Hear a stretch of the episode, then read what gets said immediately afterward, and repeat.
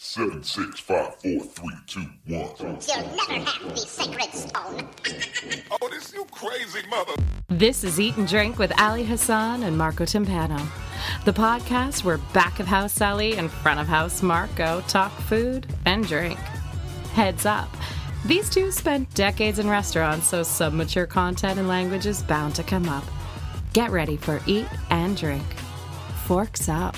All right, welcome to Eat and Drink. I'm Ali Hassan, and that I'm is Marco Timpano. that is Marco Timpano. And Marco, you have done something uh, wonderful for uh, for us and for our listeners today. You have brought in uh, not only a dear old friend of yours, but uh, I mean, do we say wine expert? I think he's very humble about words like expert, but I think I mean we can we can throw that around pretty. Uh, you know, it, it sounds honest. It sounds true. Listen, I'll say this about our next guest or our guest today is that he's the best kind of wine expert you could hope for because he doesn't have that sort of snobby, snooty, condescending way when it comes to wine. If you have a question about wine, he's happy to answer and give his knowledge. And because, you know, we make cocktails and, and we don't want our listeners to think we ignore wines, uh, I think it's great to have him in. It's amazing, and it's good for the listeners to only have one snooty person on the show at a, at a time. So you know, God forbid, more snoot shows up. Um, I'm pretty excited about this. You know, I have a lot of questions about wine. If you want somebody who knows a little about wine and is really sort of a lay person, that's me, Joey Lay over here. So I, I think uh, with people who do find wine to be a little bit uh, mysterious, I think I'll have some. Uh, you know, I'll be representing that group of people, and uh, and I think Marco, you're more passionate about wine. You'll be representing that group of people. And uh, why don't we uh, why don't we bring them in? All right, so this is a dear friend of mine and also the person I turn to when I have wine questions. Loretto Grimaldi, welcome to Eat and Drink. Good morning. Thanks for having me. And uh, guys, I feel like um, I feel like I'm on, I'm on a trip to Disneyland here. I'm uh, I'm your super fan. I've listened to every podcast. You know, it takes a pandemic to uh, to kind of you know smack people around and get them to prioritize stuff. I've been wanting to listen to your show for years, and now that I had a shit ton of time on my hand, I've and on walks with my wife, who by the way is also a fan, we've listened to the whole damn thing and uh, and I love it. I think you guys make a great team, and I'm so excited to be here. I love it. You guys walk together, one headphone in your ear, one headphone in her ear, type of thing. A bit, bit of a logistical quagmire, buddy, in the beginning, because you know she walks a little too far away, and it's like, get, get back here! I can't hear. My signal's lost, but we've got this rhythm now. She doesn't like the thing in her left ear; it's got to be in her right ear, so I got to put it in my. It's a whole thing, but uh, it works out well, and we, we listen to you guys uh, at least twice a week. That's awesome. But Sounds like a potato sack race, you know, when you tie one leg to the other. uh, I'm visualizing it; it's pretty similar, but it's fun. Amazing. So Loretto, we've we've asked you to give us your kind of top ten wines people should try, or Yeah. ones you recommend. Yeah, and so look, I did a little bit of A, I'm anal, B, I like to be prepared. I I I sort of spitballed in my mind and on a whiteboard um, kind of the 10 wines that that I enjoy drinking and talking about and being social with, so drinking in mixed company. And then I sort of said, okay, I know a little bit about these wines. Let me go and just make sure I really kind of remember and understand the history and, and all that. So, because for me, wine, you know, it's great to drink, it's great tasting, whatnot, but it's really more for me. It's um, it's basically a, an opportunity to travel without leaving, you know, the restaurant or your house. I mean, wine, you know, takes you back to the the geopolitical history, you know, ancient chemistry, you name it. So for me, it's a it's a great what I'll call a storytelling uh, mechanism, and uh, you know, that's where I that's where I, I kind of approach it from. true Ali, I should mention that Sorry, Marco, you even did the thing where you lift your finger to tell me that you want to say something, and like a, a complete, uh, you know, uh, just a just a woolly mammoth over here. I just barreled through. I was so excited to. I was just lost in Loretto's eyes. I'm so sorry, Marco. Go ahead. I just wanted to say this. Ali, I want you to know that me and Loretto have been pissed drunk all across Europe in Russia. We've been puking on trees and past park benches. So you know, as We've as been puking heightened- on uh, police officers' shoes. Remember in Florida? You don't remember that one, but I do. Oh, uh, trust me, that one I was trying to avoid saying, but uh, for sure, for sure. So you know, with all that heightened geopolitical things, there was a lot of like getting drunk and smashed with this That's gentleman. hilarious. So when Loretto talks about, um, you know, wine takes you back to a to a, a different time and it's a journey. What he's really talking about is uh, Puke Fest 2012 in Tallahassee, and then uh, Puke Fest in Leningrad, and this kind of stuff. Well, good to know. Where- it. wherever it takes you, wherever your journey leads you, as long as you're enjoying the wine. Now, Loretto, you have personally drank these wines. It's safe to say, right? You have an intimate I've- knowledge of these I've wines. I've I've, uh, I've enjoyed them. I've in many cases I've collected them. Um, I've been taught about them by what I'll call wine mentors of mine that I've that I've had and I've had the pleasure of kind of being around over the last 20 years. For me, it's been since the late 90s. You know, I had a couple of people in my life, uh, you know, partners at law firms I used to work at, and uh, just uh, family friends who knew a lot more about wine than I did, who've kind of brought me along. And so my collection and these things are really hallmarks of the stuff I collect. Um, And can we actually Yeah. mention your collection? I mean, I, you know, Yeah, after sure. after you talk about puking on a, a police Uh, officer's shoes, I think we should also we should that is a, some level of street cred, of course, but we should also let people know what your uh, what your collection looks like and how avid you are. as long as we don't divulge my address, because Yeah. then uh, I don't want to run the risk of a home invasion in this uh, pandemic time. But yeah, it's it's about six or seven hundred bottles, and you know we try to buy you know a dozen wines every couple of months, and I subscribe to a bunch of different you know newsletters and stuff like that, and and we try to try you know on an annual basis three or four you know wines that you know we had no idea about. So one of the wines we're going to talk about today, which is a Greek wine with a great backstory, is one that we read about in a newsletter, and then we went to Greece in the summer, and we went to this winery, and you know, really immersed ourselves in the experience. So yeah, uh, it's it's an empirical it's an empirical wine cellar that's kind of fraught with personal experience and a bunch of cool stories. I should also mention that uh, Loretto is also Eat and Drink's lawyer. So if we run into any uh, legal problems, Ali, this is the guy who we'll be getting drunk with and uh, pursuing some legal. Where, where's the with. button where I can shut down the whole podcast? I don't see that here yet, Marco. Is it the red dot over there? Is that the one? You got it. You got it. All right. Okay, so should we just dive in? Is my question. Yeah, let's uh, let's do that. Um, and again, I just want to, from a historical point of view, guys, and, and a lot of what I'll call kids of immigrants, um, where you know the home country, the old country has you know wine as part of its culture. Will will empathize with this, but you know I grew up around you know grandfathers swishing grapes with their feet, the whole kind of cliched history, and uh, you know I've seen you know my own experience with wine evolve from that. You know that wine was interesting to see how it's made, but not very tasty to drink, as I'm sure most people will attest to. And so I, I, I kind of approached it from that point of view, um, you know, as a kid. And then as I got older, you know, the palate got a little more sophisticated, and you know, here we are with this with this top ten wine list. Um, I love so a what- foot wine. I love a Yeah, good it- foot wine. it's great. It gives it that musty aroma. You know, it's all uh, it's all good. Grandpa, which uh, Um, which foot did you use for this one? The left. I knew it. I knew it. I could taste because that's the one with the Exactly. bunions. Yeah. My, Exactly. my grandfather had a peg leg, so you know. Yeah, that was probably long. more productive on the pressing for sure with the wooden leg. Uh, look, guys, I split it out into three kind of buckets, and I did it along the lines of, you know, what what an evening of wine, you know, would potentially involve. And so we start with, you know, a few pre-dinner drinks, you know, wines that you would enjoy with uh, appetizers or just, uh, you know, waiting at the bar for your table. And then we talk about a few wines, uh, you know, for dinner time or lunchtime, or Christ, even for breakfast if you want and then uh, a few wines for kind of after dinner. So as the evening kind of wears on, and you know you've had uh, some sparkling wine to start, you've had a bold red for dinner, and you're you know having some dessert or you're having a cigar, and you want to you know drink something kind of sweet and potent and you know wine centric. I've got a few suggestions here too. All right, let's dive in. All right. So the first one, um, and again, a lot of these, some of these are what I'll call uh, well-known grapes and wines for you know those who uh, are passionate and knowledgeable wine about wine, and some are you know wines that I don't think many people will will know. So I'm hoping as part of this exercise we can uh, you know educate some folks on things that you might bump into at a wine store and then you know say, "Hey, I heard about that." And the first one is uh, called Franciacorta, and Franciacorta is a very tiny region in the Veneto part of Italy. Uh, it's 200 square kilometers. Loretto, it's Lombardia. Uh, yeah, that's right. Franciacorta, Franciacorta is near Brescia. It's in Lombardia. That's right. Are you are you correcting me? Uh, listen, This is wait, what it's like, Loretto. This is what it feels Oh like. shit! I know. Wow.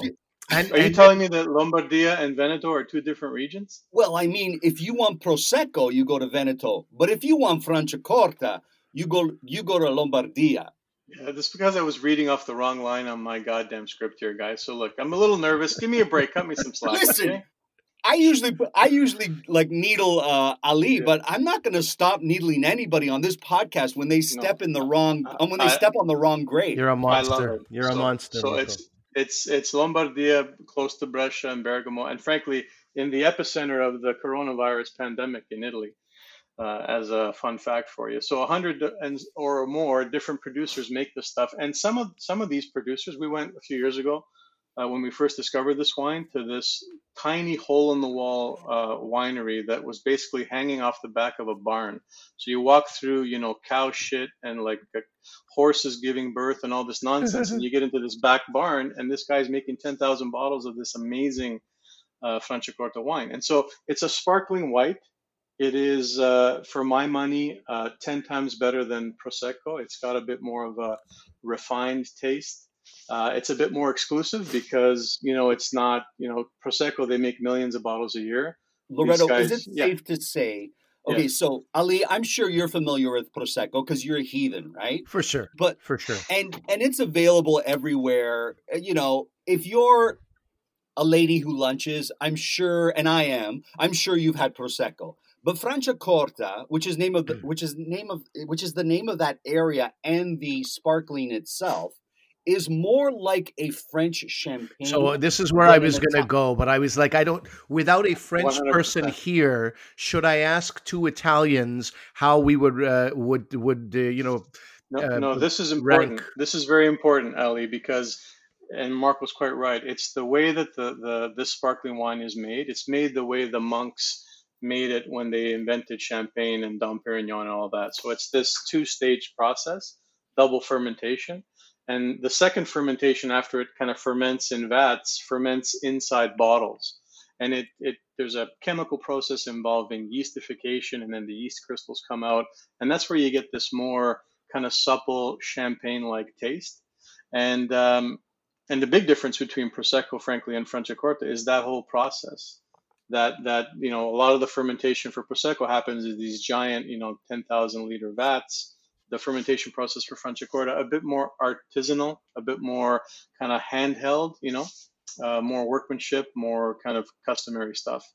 Okay, Loretto. Now we've mentioned that Franciacorta is a sparkling wine, much like the uh, champagne from France.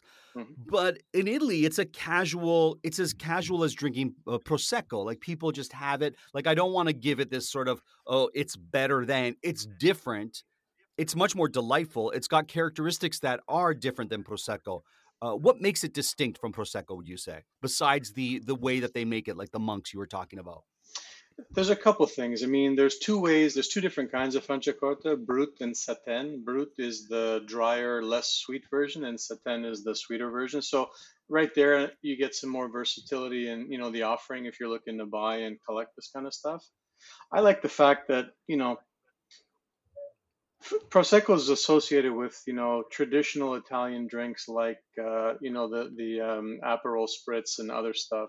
Yes. Franciacorta kind of stands on its own as a, as a bit of a unique offering that that you can enjoy it on its own. It's got a bit more of a refined refined taste, and I think it has everything to do with that whole bottling exercise I was talking with Ali about around the second fermentation in the bottle.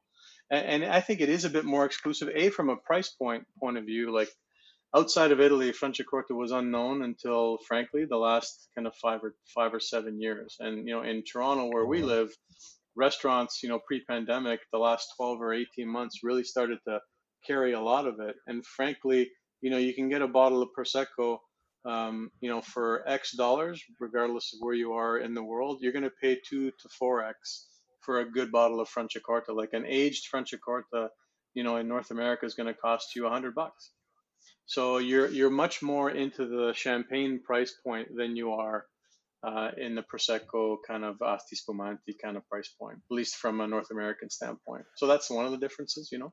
Uh, now, Loretto, is it true this wine has only been made since 1961? I read something like that. So this is a relatively new wine, and so if you're looking for a new sparkling, this is definitely one to try. That that is true. I think there is a bit more of a historical background to the wine, um, but but really it came into its own in the last kind of 50 years or so, Marco. So that's that's right. So it, it is, you know, there's there's wine in Italy that's been around for thousands of years. This is definitely the newer one to the party. And as I, I, I told you, I was going to uh, occupy the role of layperson. So I think many people would associate sh- uh, champagne with, you know, the toasts, uh, special occasions, um, New Year's Eve type of thing. You are what we're talking about right now are pre-dinner wines, right? So you were saying that even you know if, if you can manage the price point, this is something as an aperitivo almost. You open up your your appetite with this. One hundred percent. Or when uh, when my kids get married at the toast, I'm gonna uh, suggest that they drink you know some aged Franciacorta that I've been saving for that occasionally, and I think it's. Uh, again, it's it's Italian champagne for all practical purposes. It's got that exclusivity, but again, I've enjoyed it with pizza, um, and you know, mm. And a veal sandwich. I mean, it's it is that kind of versatile offering. You know, I love it. Okay. And you had uh, you had two um, suggestions. I don't know if you still have those for pre-dinner wine. Yeah. So the, the other one is basically the the red version of uh, what I'll call a um, a wine that's not as well known outside of Italy. Uh, it is uh, more recently becoming popular. And That's Lambrusco. And Lambrusco um, is from the region of Emilia Romagna. So think of uh, Parma prosciutto, think of Bologna, mm-hmm. think of Ferrari and Lamborghini. It's that part of what I'll call just south of the Veneto region and top half of Italy. And this wine's got, you know, a two to 2,500 year history. It was, uh, you know, the grapes grow all over the place. It was uh, cultivated by the Etruscans and the Romans. So, you know, uh, very storied history. Um, you know, it can be dry, so not very sweet, and it can be quite sweet. And it's basically and it's more, it's more effervescent, right, Loretto? It's yes. not so the bubbles aren't harsh and in your face, Loretto, uh, Ali, yeah. like I am. It's a little more subtle. Yeah. It's a little more effervescent. It's almost like uh, fizz in your mouth. I, I like I that said example. Fizz with an F.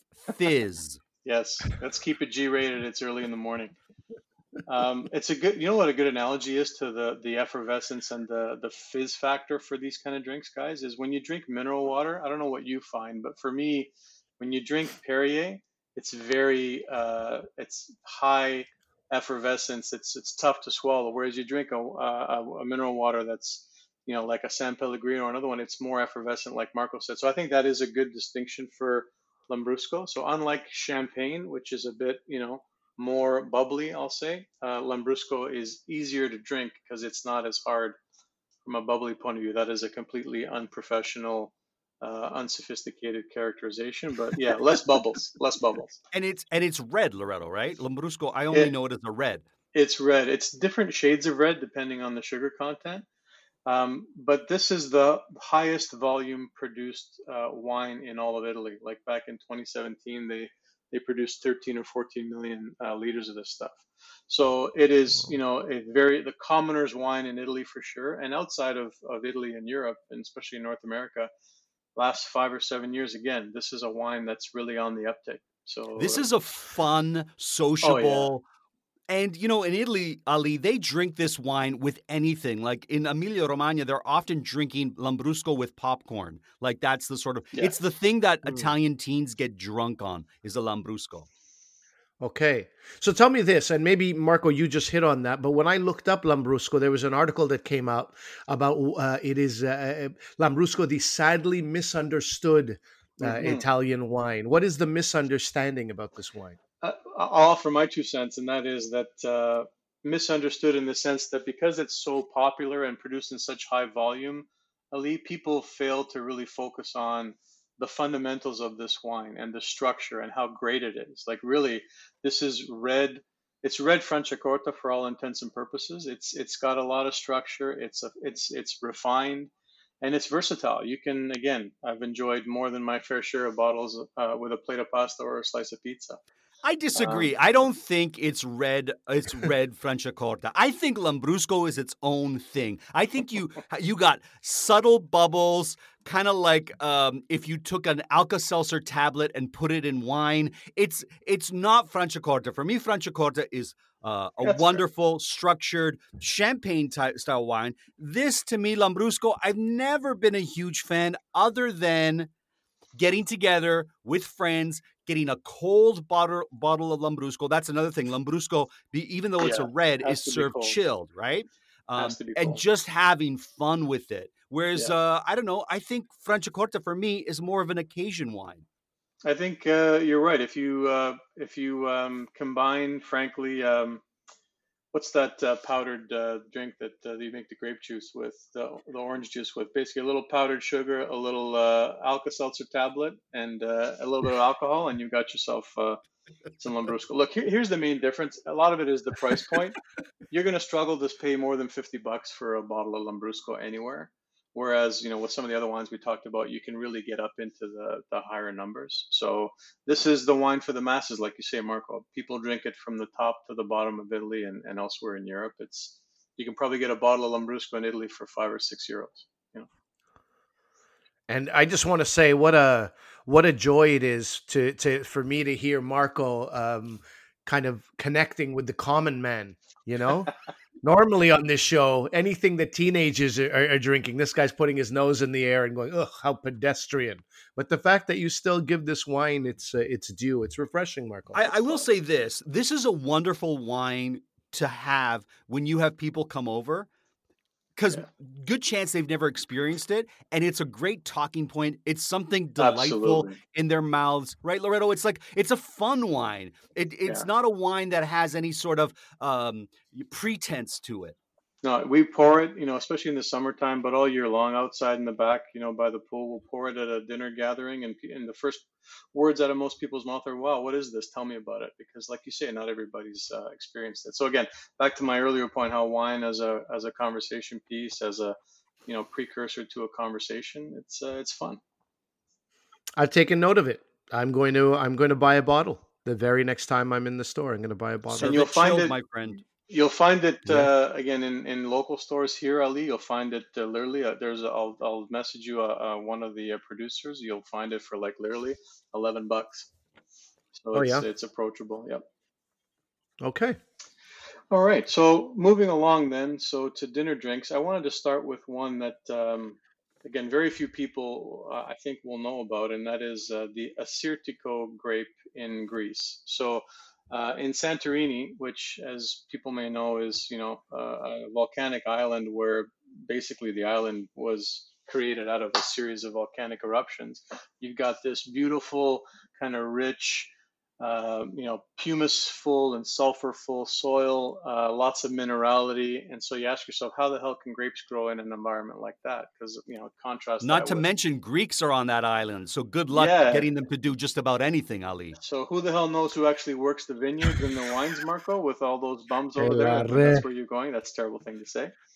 Um, the French and the Greek have both taken hits already, and it's really early in the episode. I don't know where this is going to go. Ali, you got to defend the rest of the world. It's like the World Cup. You've yeah, got Italy on one side, and you're representing the rest of the world here maybe two Italians on a show is not a good idea, you know, just for future reference. the recipe for disaster. Our own Italian lawyer might have to close us down because of things that he is uh, he has said with our Italian host. I may have to interrupt myself mid sentence here, but uh, hey, look, here are the cool things about uh, Assyrtiko. Assyrtiko is a very kind of mineral rich wine because the, really the roots of the vine have to go down 10, 12 meters to really get to anything that helps them grow. And the other part about that's very cool about this wine is that it grows. You know, there's a lot of wind and a lot of heat on Santorini, so the, it's really not sustainable for what I'll call typical trellis type vines. You know, that kind of rise three or four feet off the ground and kind of go across. So what, what's happened is they've kind of trained these vines to kind of grow like little whirling dervishes in the ground. So they kind of spin around, and when they're in full bloom, they're kind of a foot off the ground. They look like kind of balls of leaves, like a you know literally a giant a kind of beach ball, half of a beach ball basket huh. sitting there. and uh, that prote- allows for a little bit of protection from the sun because the, the, the grapes kind of exist closer to the ground under the leaves. I don't know how the hell they did that, but that's like we were in Santorini a couple of years ago, and I, I dragged the whole family to this vineyard that I had read about, like I said.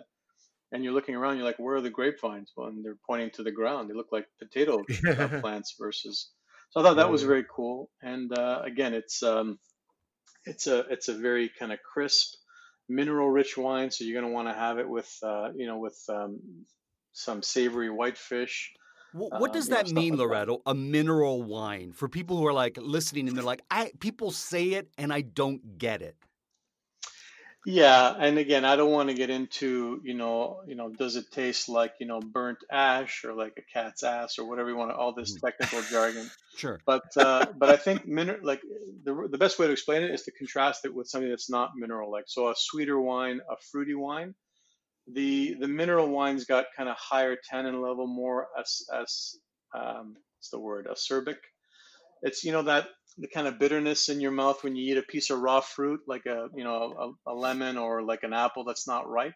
I describe kind of... it like it feels as if you have no spit left in your mouth after you yeah, it. totally. Uh, for lack of a better way to describe this wine, I like uh, that. Uh, Ali. I yeah. like that.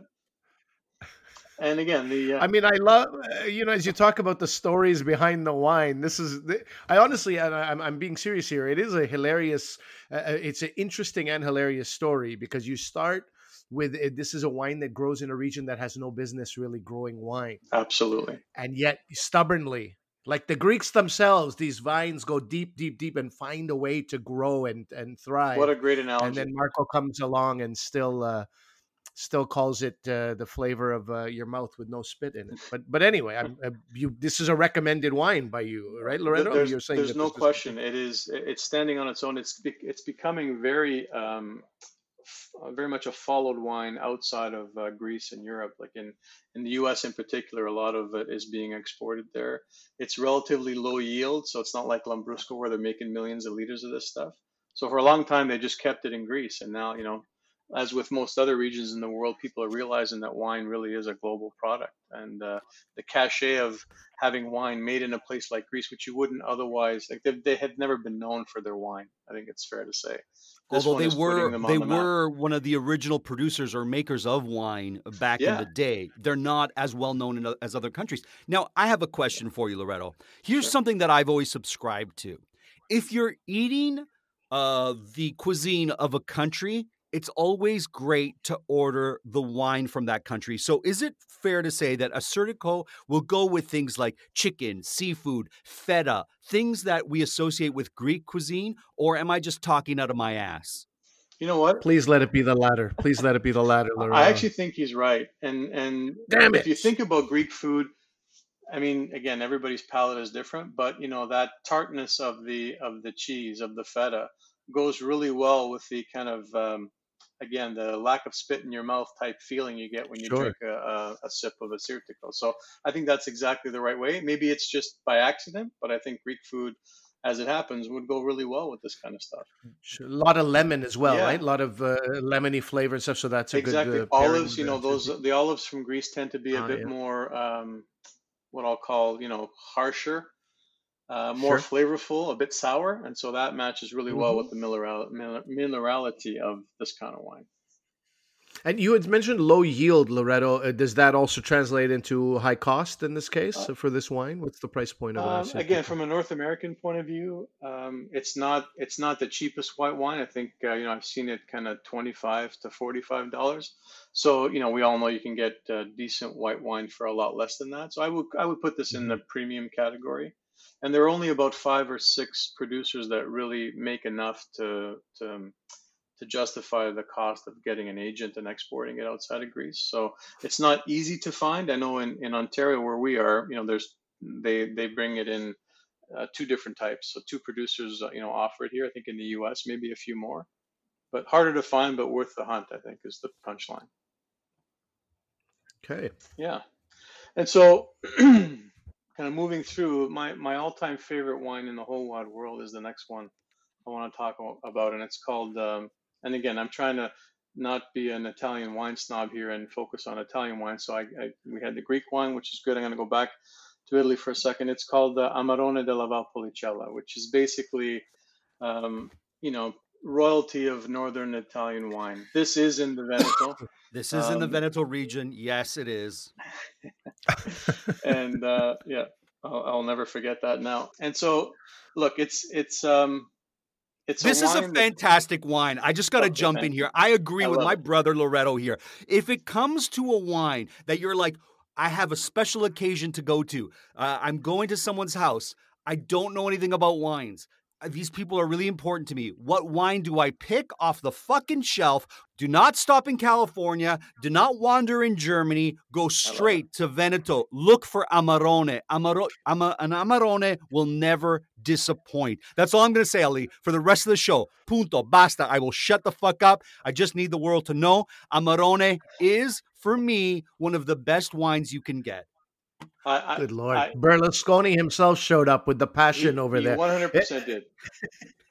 Uh, there's an article uh, that I that I came across as again you you had said a lot you'd sent a number of these wines to us ahead of time. Uh, one of the articles about Amarone from 2013, I should say. Why is Amarone wine so freaking expensive? Is the title of this article? Is that still the case? It, it is the case, and there are two areas in the world around wine where pricing has just gone, you know, fucking crazy. Ali. One is in Mm. in Napa Valley with the California Cabernet, and and you notice it's not on my list here because for me there's so much more kind of opportunity in the world to talk about wine. Uh, Napa Valley, great wines, but kind of been there, done that, and they've Sure. gotten out of control. Like you cannot buy a bottle of California Cab that's half decent for less than 100 US a bottle. It's kind of the kind of the baseline number for a decent cab. And the same is happening with Amarone because two things have happened. And this is a general point I'll make. Number one, the market for wine has grown exponentially. Think of China. 25 years ago, Chinese people didn't didn't consume wine. A, B, you know, the the income level of most people in in in China and those parts of Asia was not such that you could buy wine. Now, globally, the prices of wines have gone through the roof for the simple reason that uh, you know supply and demand, your basic economics 101 class, right? You got Chinese Right. buyers buying futures of Bordeaux, first growth Bordeaux in France, to the point where prices have tripled in the last two decades. So has that happened? Has that impact uh, translated into Italy? 100% for the marquee wines, and Amarone is is one of them. I, I the three most amazing Amarone producers for my money, guys, are uh, a guy named Tommaso Bussola, a guy named Giuseppe Quintarelli, and a fellow named Romano Dal Forno. Their Amarone um, sells five or six years after it's bottled for 500 Canadian dollars a bottle. So it's a, it's a stupid price point. I think 15 years ago that that wine would have been you know $100, $150 a bottle. So supply and demand, uh, a little bit of greed from the producers because they've got this tiger by the tail. The world wants what they have, and that's kind of where we are. Okay, so here's what I will say for people who are like, that's beyond my price point, and I don't know Amarone. I don't want to venture into that into that fucking world. If you're at a restaurant and they have Amarone by the glass, I would say ask for a sample, see if you like it. They'll give you a taster, and then order yourself a glass so you can appreciate the Amarone. But Ali, if you're like, listen, I want Amarone, everything you're saying about Amarone, I love, I want, but it's still it's too outrageous then I would direct you down Ripasso Lane. Is that a fair way to go, Loretto? Down Ripasso Lane? Yeah, and so let's talk about that for a second because Amarone is kind of one stop on a continuum of four different kinds of wine that come from this region made with these grapes. At the low end is Ripasso, as Marco said. That's you know a certain method of making the wine from the, effectively the same grapes. You can buy a good bottle of Ripasso in North America for 18, 20 bucks. Then you get Valpolicella, which is kind of the second one. That's a bit more expensive, call it 30 to 50 dollars. Then you get Amarone, and I didn't mean to suggest that there's no decent Amarone for less than 500 guys. You can no. get a really good bottle of Amarone for 50 bucks. You're and You can get wine by the glass Amarone for 10 bucks. So right. you, you definitely want to try it. And then you move into, you know, Amarone that we're talking about, and then this wine called the Recioto della Valpolicella, which we're going to talk about in a few minutes, which is a dessert wine, which is altogether even more um, exclusive than what we're talking about. So if you like this and let me just talk about w- what this wine tastes like for a second. You open Should it we? up. Should we, Ali? Should we let him go on, blather on about Amarone? Uh, no, no, no, absolutely. No, I, I think we should, and I, I also think it's great to talk about the, um, you know, the uh, what is that called? The the pecorino to the parmigiano. You know, the Yeah. the poor man's version of these wines. If they're not affordable to people, um, what can they get in that place? Because you have both of you have sang the praises uh, uh, in in such a huge way for this wine. So I think even if you're in, you know, Yeah. look if i'm uh, if i'm a poor man's russell peters i'm still doing pretty well career wise you know what i mean so you can still i always think of that that even even a lower version of something uh, you know that you one day aspire to drink and and, and have and serve that's not a bad thing at And all so yeah we should And you're going to get those the tasting notes I'm about to describe in all the wines that I just described, just in very varying degrees of kind of power and force, if you will. Now, Loretto, can you correct me if I'm wrong? Because I'm I might be wrong on this, but I was always under the impression that a ripasso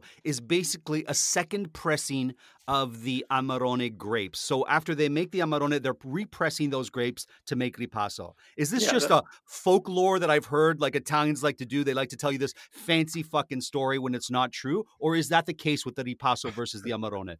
It, it is so true. It's in the name, buddy. So Okay. ripasso, for those who uh, don't speak Italian, is you know passed over once again. So the the pressing press. pro second press, effectively, exactly right. So the first press will produce the Valpolicella, the Amarone, and this Recioto dessert wine I'm telling you about.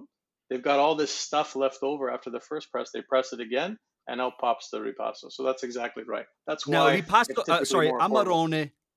Amarone, I want to mention, is a bolder, full-bodied wine. Uh, think notes of like chestnut, dried fruit, stewed fruit, cherry. It's got that fruity boldness, uh, not light fruits like um, peaches or whatever, but the heartier red berry fruits. It goes well. It stands up Yeah. to heartier plates, right? Even even like meats and a good burger and an Amarone is a thing Oh. of beauty.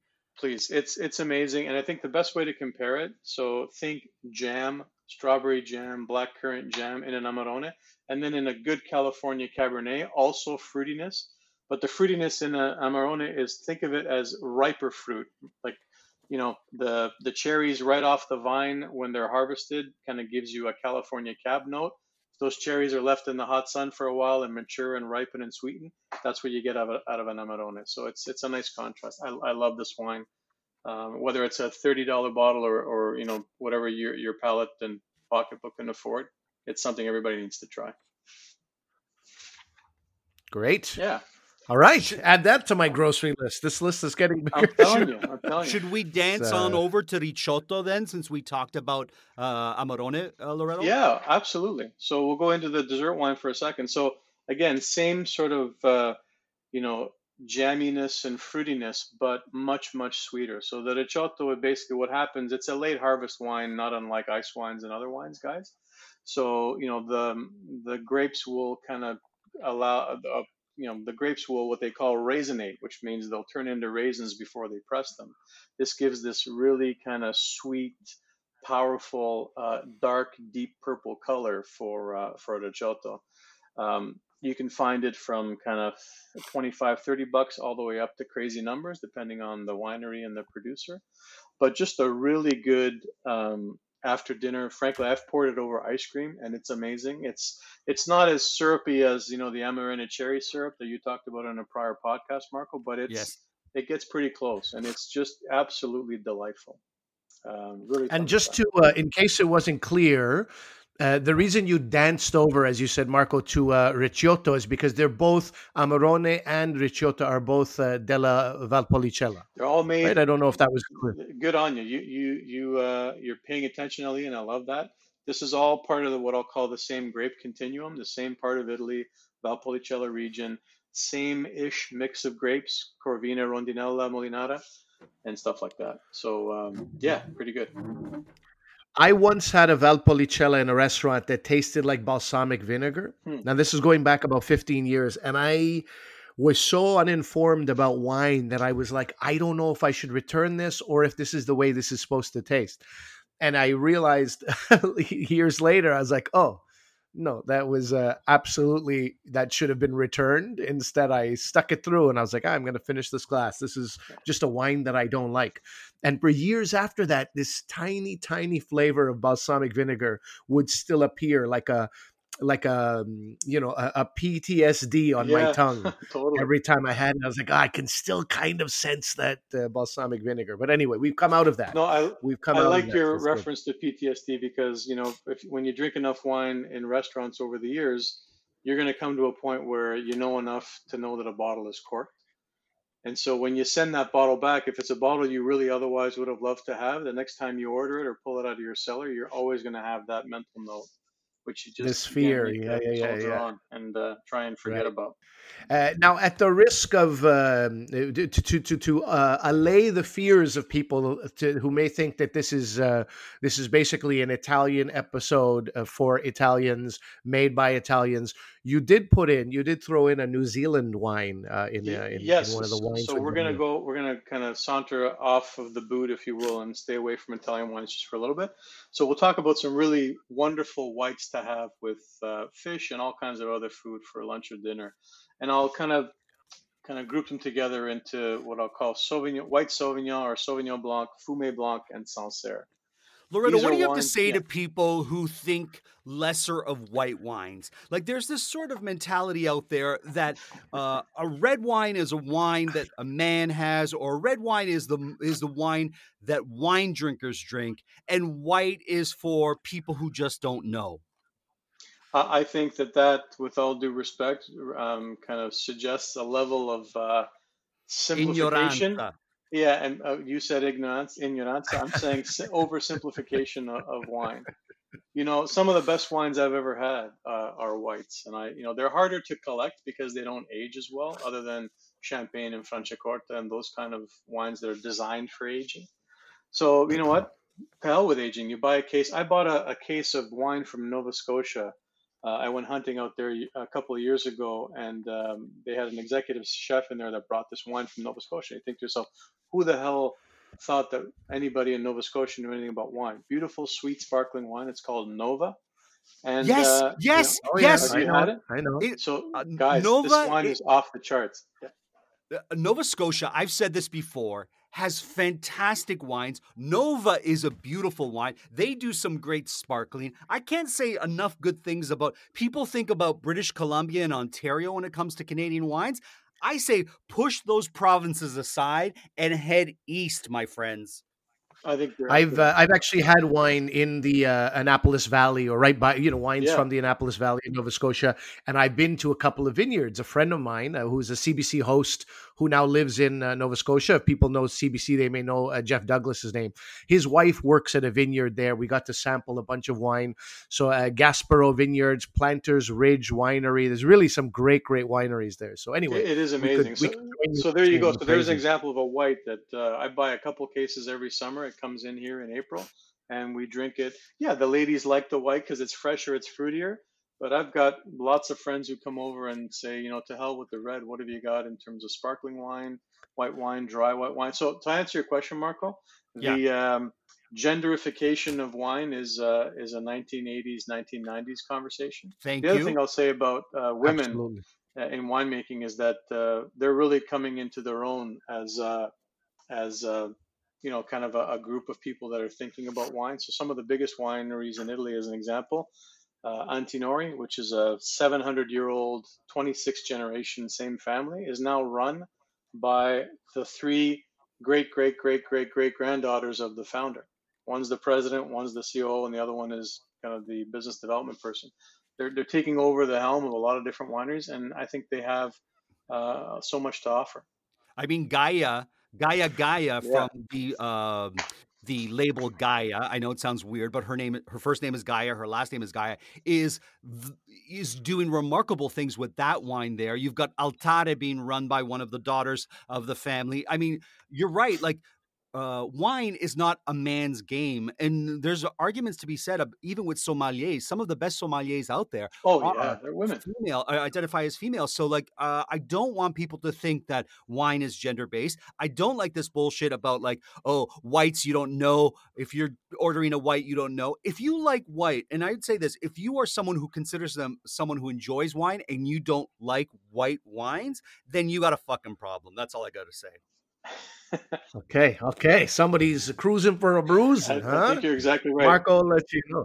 But it's so true. The machismo that has uh, that has uh, you know come with come along with so many of us as we grew up um, putting white wine and gin another you know Yeah. uh, you, you know incorrectly labeled in my opinion as a ladies drink. Oh you have gin on you know you have, you have gin. Oh wh- when are you going to put your pants on? That kind of stuff. You're you're just losing out yourself. These kind of attitudes it's you- it's a lose-lose situation for you. It's and when you drop them a whole world opens up. It's 100%. That's kind of um, fodder from a bygone era, guys. I mean, uh, in this day and age, um, you know, wine is uh, something that brings people together. It doesn't matter who you are, what gender you identify with. It's just a great, uh, you know, thing to talk about uh, in groups and kind of share share stories. So if I go back to kind of where we were, these. Uh, I non- apologize. I took us away from there. We're in New Zealand. Go Loretto. Sorry. No, it's good. So it's these wines, White Sauvignon, Fumé Blanc, Sancerre. It's these are kind of what I'll call super fruity young wines that you're going to want to drink with uh, fruit salad, with uh, you know any kind of fish, maybe not shellfish, but any kind of fish. And you'll find these these wines all over the world. You'll find them in New Zealand. So Cloudy Bay is the famous one, White Sauvignon beautiful wine. You'll find them in uh, in California. So Robert Mondavi makes this beautiful wine called Fumé Blanc, which is amazing and very affordable. Uh, you'll find them in Italy. You'll find them in uh, uh, in Australia. You'll find them everywhere. Very easy to grow this grape. It grows like a weed. Um, relatively easy to maintain. And then when it comes off the vine, it's aged real quick, and you'll get this really drink it really cold, really crisp kind of grassy, uh, citrusy notes uh, in this wine. Just a lovely, lovely summertime wine. Um, and Now- again, it doesn't matter where you live, you're going to be able to find this anywhere. Loretto, for people who speak French, fumé means smoked. Does that have any connection to this, or is that a completely different word I, here? I think it's just really Ali branding in California. They team, they just seem to have called the Sauvignon um, offering Fumé Blanc. But as I think about it, I think if you were to p- put up a New Zealand Sauvignon with um, you know a California Sauvignon, it's a bit of a smokier kind of color scheme. It's not as clear right through the way like the white Sauvignon from New Zealand is almost like water. I mean, it's barely got a color tint to it. Hmm. Uh, you can use bright it like a light yellow. magnifying glass. hundred percent, right? So this wine all over the world, different colors, but the the, the, the taste point is kind of think really crisp apples, you know, great with fruit, great with fish, just you know, easy to drink, lovely wine. So What I, I really enjoyed that moment with Marco, right? Marco has his hat turned backwards and he leaned into the mic and he, he made himself as macho as possible. You could you could use it like a magnifying glass, like somebody's drunk cousin is here. You're like, man, who invited this guy? What the fuck? it's crazy. This guy can't handle booze. So Okay, so you could use it like a magnifying glass. So okay, so that's that's kind of the white, uh, the what I'll call the light lightish white uh, that I wanted to bring up. The next one is is interesting. It's Pinot Noir, and so Pinot Noir um, is a lighter version. We talked a lot about Amarone, this sort of heavy, jammy, really rich kind of fruity wine. Pinot is kind of the lighter version. It's basically a lighter version of a red wine, lighter bodied, medium bodied. You can find it all over the world. My favorites are in California, the Russian River Valley. They're they're cultivated in um, more of the coastal regions of California, so you get the impact of the sea air and the wind and the breeze. It really does have a significant impact on you know how the grapes are harvested and what they taste like with the salt in the air and whatnot. And But uh, they, so but my- they shouldn't yeah. be just because they're a lighter wine. You shouldn't be looking at them as though they're a lesser wine because Pinot Noirs are beautiful and they've got a lot of characteristics, right? Oh, they're they're gorgeous wines. Just, They're go- well, I think if you if you were to do a taste test with a an Amarone or a California Cab in one glass and a Pinot in the other glass, the Pinot is going to have a bit more spice to it and less sweetness to it. Uh, it could be lighter colored or darker colored, doesn't really matter. My favorite one is from uh, a company called Belglo, which is a Russian River Valley producer. Um, people that know a lot about California wines will know the name Caymus. Uh, the Wagner family is uh, one of the more successful California winemaking families. They've got tons of different brands. This Bell Glow wine, it's called uh, Clark and Telephone. And when you see it in the store, it's a beautiful bottle. It's got this wax finish on the top three inches of the wine bottle. uh, with this little tag that you've got to pull. So you're literally taking the wax off the bottle. It kind of brings you back to antiquity. In the Roman times, they used to finish their bottles with wax to kind of preserve them, and just a beautiful experience. Now, the um, Russian Russian River Valley is in California, in Sonoma, if I'm not mistaken. Yes, that's right. Okay. That's right. Yeah, yeah, and that's why it's sort of more more of a coastal area versus um, versus Napa, which is inland, and so it kind of affects. Or Burgundy, right? Yeah, exactly. Because That's Pinot right. Noir is generally the wine. Is it the wine of Burgundy now? I can't even think anymore. It's it's I'm, it's I'm one all, of I'm the wine turned around. yeah, like I said, you find this one here. You'll find it everywhere. You know, there's a lot of Italian Pinot. There's Australian Pinot Noir. Uh, just a really good versatile wine. And it's been it's one thing I learned in my research is that Germany apparently is the largest producer of Pinot Noir. I didn't think that Germans produced wine at all, and so I learned something as part of this exercise too. Oh, my go-tos actually. You know, I was going to ask you this at, at some point, and I think this is the perfect segue. My go-tos for white are German wines, in fact, and have been for the last uh, Rieslings and the Gewürztraminer, uh, or Gewürztraminer, or Gewürztraminer, however it is pronounced. Yeah. Because of the amount of spicy food that I eat, I'm always looking for something that'll stand up to it. You know, and sometimes a um, a Sauvignon Blanc just gets a little bit.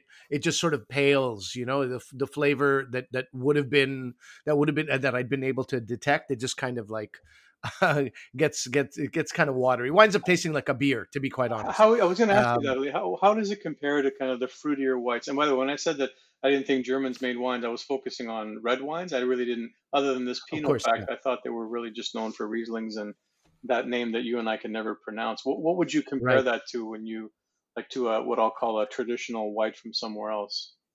I honestly haven't found anything else. I know that some people Pinot Grigio, they will they will say like this will stand up to spicier wines because of the level of um, acidity in it. There are some Pinot Grigios that have that have worked, but for my for my money, for my palate, I always find that uh, in general, obviously, I'm speaking. I'm sure there's some weak Rieslings out there, yeah. but Riesling and uh, are usually a good go to under 15 bucks yeah. you're having something like something with some spice some heat thai food um, you know um, even like kebabs and things like that i think it does stand up pretty well nice have you tried them from any regions outside of uh, germany because i think there's uh, quite a few I regions have. that uh...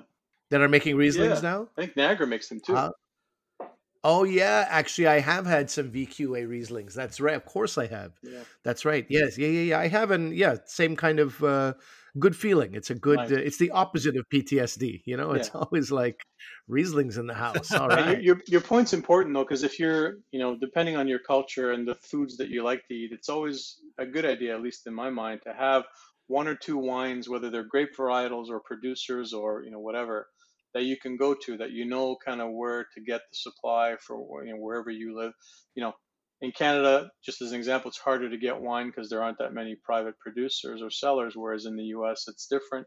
You know, just being able to have that stock around so that you can comfortably know, okay, I'm making this tonight. I've got a bottle of Riesling that's going to go with my, you know, spicy chicken or whatever it is you're making. Yeah. Let me ask you this, Loretto, since we're in this area um, because we're talking, uh, we're focusing on wine from a very heightened uh, perspective. But yeah. How do you approach a wine list? Let's say you're in a restaurant, you have a wine list, and on that wine list, there's not a wine you recognize. Uh, I want I want our listeners who might be a little bit afraid of approaching wine lists or how to pick a wine uh, to know some insight from yourself because I've already said what my two cents, um, and I'd like your perspective on this. It's a great question, and, and it happens a lot. I mean, it'll depend on the restaurant you go to. You know, I've been to restaurants where the wine list is 150 pages. I've been, as you guys will have too, where it's you know 20 different bottles. So the first thing I like to do is, you know, depending on the kind of food that you're eating, what region, what kind of cuisine, and you mentioned this before, Marco. Mm-hmm. Try and find a wine that's from the same region that you're that you're in, you know enjoying the food from to see if there's a natural pairing there that makes sense if I'm completely, you know, uh, mystified by what's there, that's when you have a conversation with the people that are serving you, and hopefully the, um, you know, the sommelier or the wine director, whoever it is, or even the uh, waiter, can, for that matter. Or, yeah, oh, absolutely, the waiter. You know, a good waiter, you know, will know enough to be dangerous about the wine list, uh, and doesn't, uh, you know, doesn't instinctively just say, okay, let me get the let me get the wine person. Yeah. Um, and you know that from from uh, your travels that it's Yeah. important, you know, to kind of establish credibility with your customers by knowing a little bit. So there's no shame in asking. That's something I want to bring to people's attention. You know Yeah. wines, you know them well, and you will still ask the people in the restaurant. And how will you ask? Will you direct them to your flavor palette or the food you're about to order? How do you go in that direction if you're asking a question like, what are some questions a person who doesn't know wine could ask? Um, so I think you start for the premise of here's what I'm going to be having for dinner, unless you're going to make your dinner choice based on the wine selection. But I think given your scenario, it's the other way around. I know what I'm having. I think I talked to the the folks about, look, this is what I'm having. This is what I think would go well with it. What are your thoughts? What do you guys recommend? And that's when you're going to find out whether they're just pushing a wine or they know what they're talking about. So if they're going to push a wine because they've been told it's got to it's got to move, they're going to be less. um you know less objective and less uh, sincere about it but I, again it's it's about the conversation um It's an important point, though. You know, a lot of the knowledge that Marco brings to this podcast is stuff that, you know, he's been at Boston Pizza and he asks the server what goes well with this pierogi pizza. And that's where a lot of his knowledge seems to come from. That's so, uh, you know, thank you for that.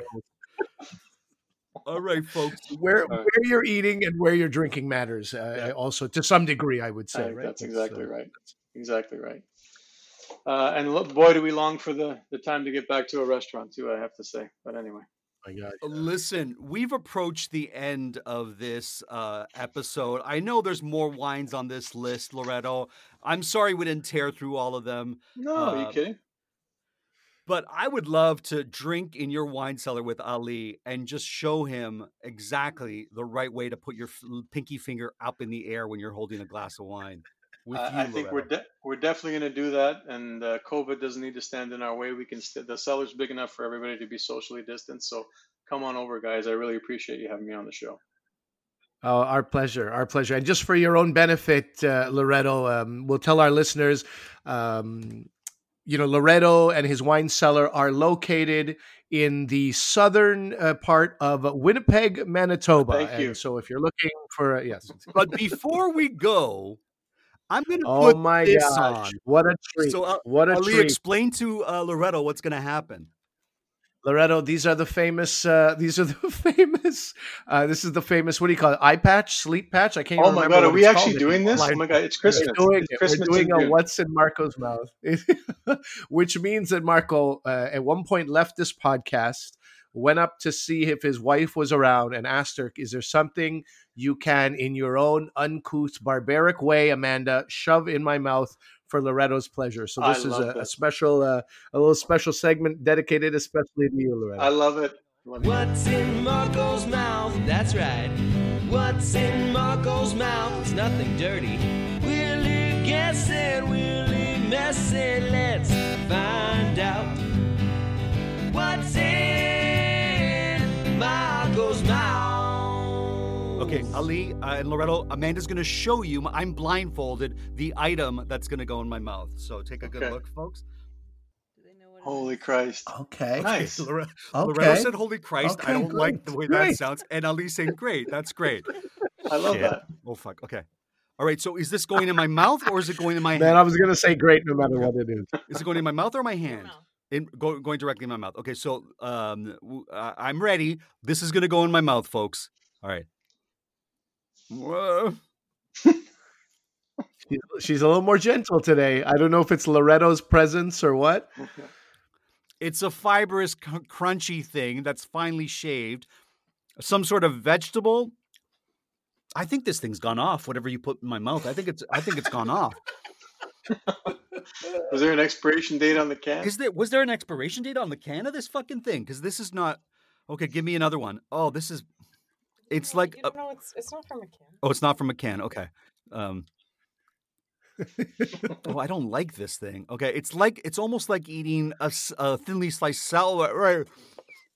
So you it fell out. You didn't even get in my mouth. Uh-oh. This is the beauty. He's in the middle of speaking, and she still goes, "Who cares if he's talking?" and shoves it in. things in his mouth. Beautiful. Yeah, Open I never considered myself particularly delicate, but uh, but I, apparently I'm much more delicate than his wife. Is this um, water chestnuts? Is this what water chestnuts taste like before you? I'm gonna guess water chestnuts. You- Is this what water chestnuts taste Yeah, like? you must Oh, take it out of your mouth. I can take it out of my mouth. I did. I, I just held it in my hand because you put such a big chunk in my mouth. Okay, she seems to has, have indicated that it is water chestnuts. I'm taking my. Is it water chestnuts? Oh, it is. It's water chestnuts, my friends. Nice. Way to go. Way Well to go. done. You nailed it, buddy. And you said, is this what water chestnuts taste like? So you don't even know that product, but you just know that I think I may have one day have had this. Well, you know, it's funny because I don't eat water chestnuts like they're fucking cherries. Is the problem, right? I, I like I I eat them in things. They're finely sliced. They're amongst um, a salad or something, or they're in a dip. Sure. Uh, so sure. eating them like that is a little unusual. It, it didn't have a taste, but it had like an underlying sort of flavor that that that and that indicated um, rotten to me. It had a slight. It went off um, taste. So Loretto, let me ask you this: What is a wine that pairs with water chestnuts? I uh, I'm gonna plead the fifth on that. I have no idea. I haven't had a water chestnut uh, since uh, it shows up in the vegetable dish of my Chinese food. So I'm gonna say Franciacorta. How about that? Okay. Oh man. Franciacorta with everything. um, also, Marco, just uh, you would not maybe be aware of this, but there was a lot of dripping of water chestnut out of your mouth, so you maybe want to, uh, you know, wipe up the, that Uh, area Clean up an aisle five. around your left.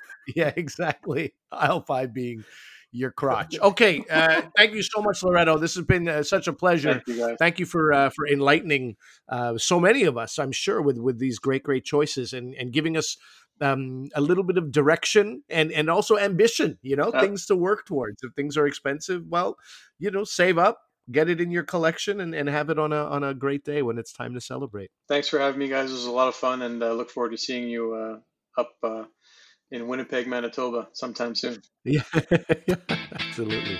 All right, that was uh, Loretto Grimaldi. Marco Timpano is uh, the co-host. Uh, Ali Hassan is me, the other co-host. Folks, until we eat and drink again. We hope you got your fill of Eat and Drink with Ali Hassan and Marco Timpano. Follow them on Instagram and Twitter at Podcast Eat Drink. Email them your cocktail and food suggestions to podcasteatdrink at gmail.com. Until the next episode, bottoms up.